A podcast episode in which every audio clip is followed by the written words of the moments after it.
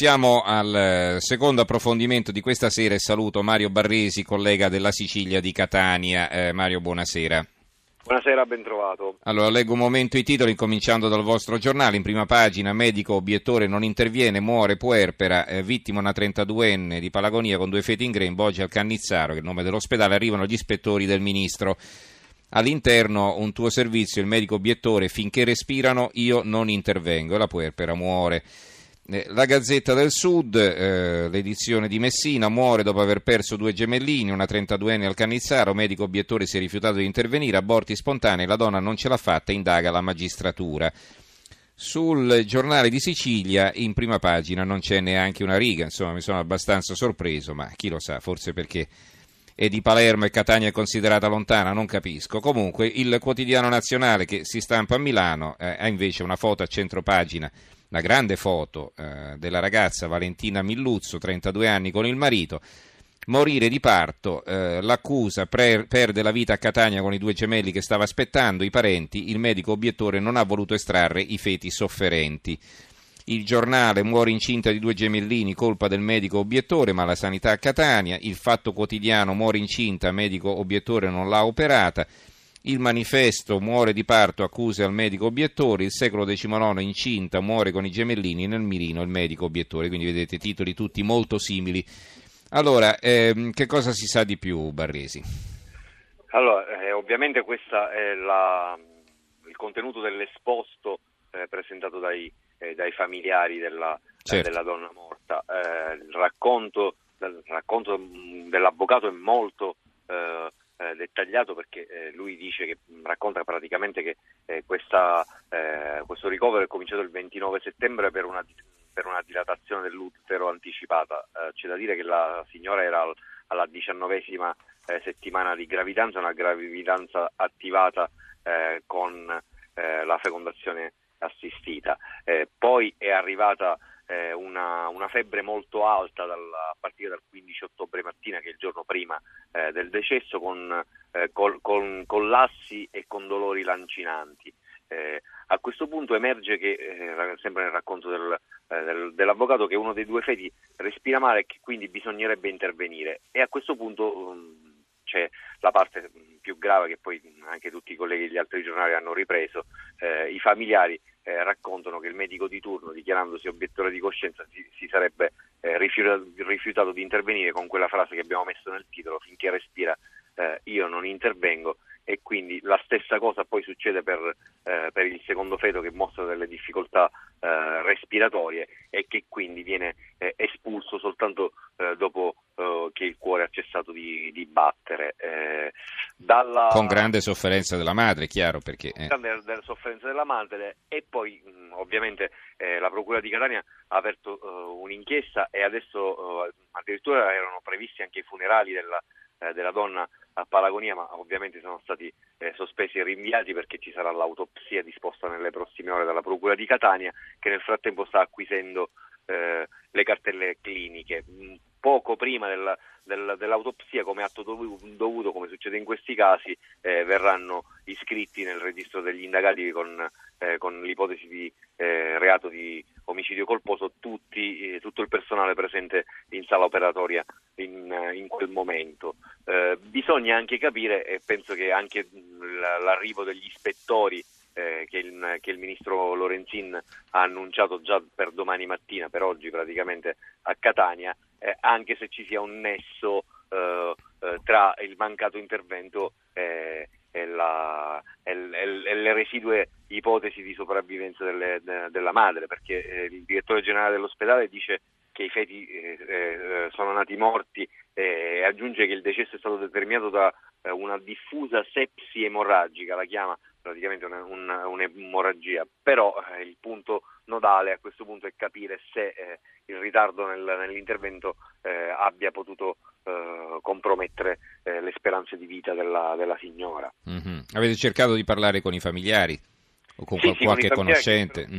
Che però sono blindatissimi dall'avvocato, che praticamente ha preso la situazione in mano. È una famiglia molto in vista nel paese. Lei è un'impiegata di banca, il marito di 2 anni più giovane di lui, è un professionista, quindi tra l'altro si erano affidati alla struttura sanitaria di riferimento per tutta la Sicilia orientale per quanto riguarda questo tipo di interventi, quindi questo caso fa ancora più discutere per questo momento. Ovviamente dalla famiglia trapela tantissima rabbia e un altro particolare che hanno raccontato, che rafforza la ricostruzione dell'avvocato, è che quella stessa frase l'hanno riferita immediatamente ai carabinieri che sono intervenuti subito in corsia, quindi già i carabinieri hanno raccolto queste testimonianze che non sono soltanto nell'esposto. Mm-hmm.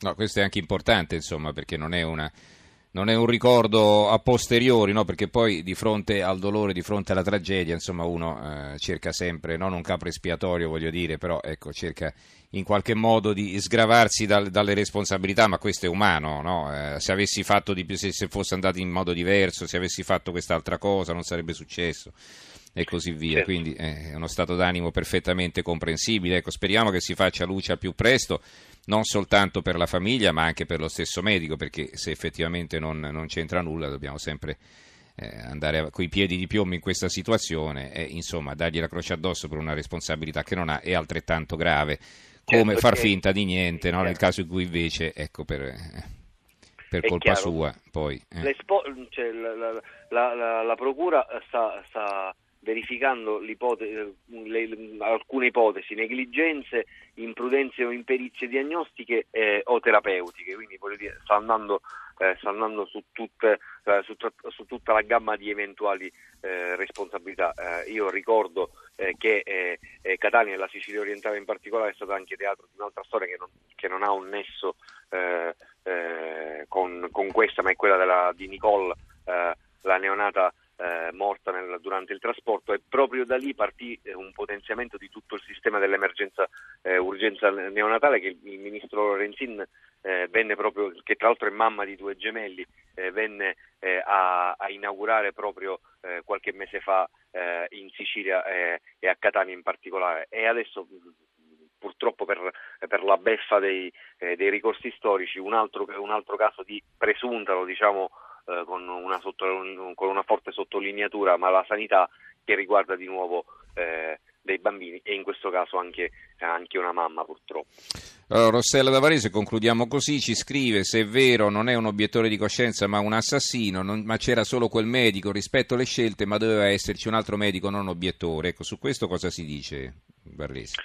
Su questo, proprio per questo i magistrati hanno raccolto anche tutte le presenze in sala parto, e dalle prime indiscrezioni che filtrano ci sarebbe soltanto la presenza di questo medico che poteva fare quell'intervento, però è chiaro che bisogna verificarlo e soprattutto bisogna capire se c'è, e questo faranno probabilmente gli ispettori della Lorenzin, se invece nelle procedure di cui parlano le fonti ministeriali che abbiamo contattato, nelle procedure che dovranno verificare, perché questa ovviamente non è un'inchiesta penale ma un'inchiesta amministrativa, è prevista la presenza in caso di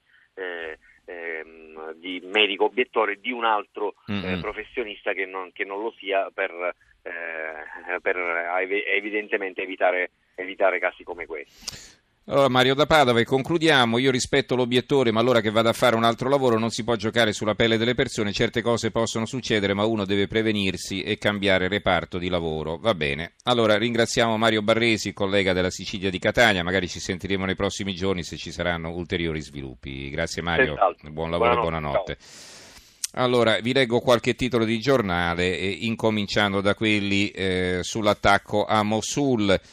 L'Unità ha il reportage di Adriano Sofri a pagina 12, la festa per le bombe anti-ISIS, si vedono i bambini con le candeline sorridenti, le bambine con la testa scoperta, insomma è un'atmosfera diversa. L'Avvenire invece di cosa si preoccupa? Allora, Mosul, chi può fugge, centinaia cercano riparo in Siria prima dello scontro.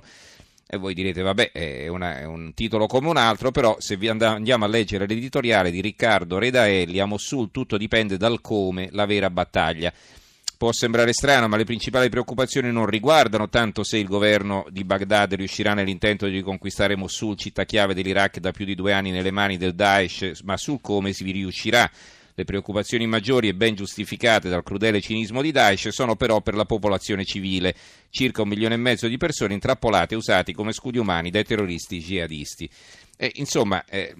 Qui dall'Avvenire sembra che il problema non sia liberare la città dal terrore instaurato dai jihadisti ormai da diversi mesi, con decapitazioni e le cose più orrende delle quali vi abbiamo anche raccontato, insomma, il poter ritornare a praticare la propria fede. No, il problema è che ci sono i profughi e che ci sono i bombardamenti, ma insomma una guerra senza bombardamenti io francamente non l'ho mai sentita e mai vista.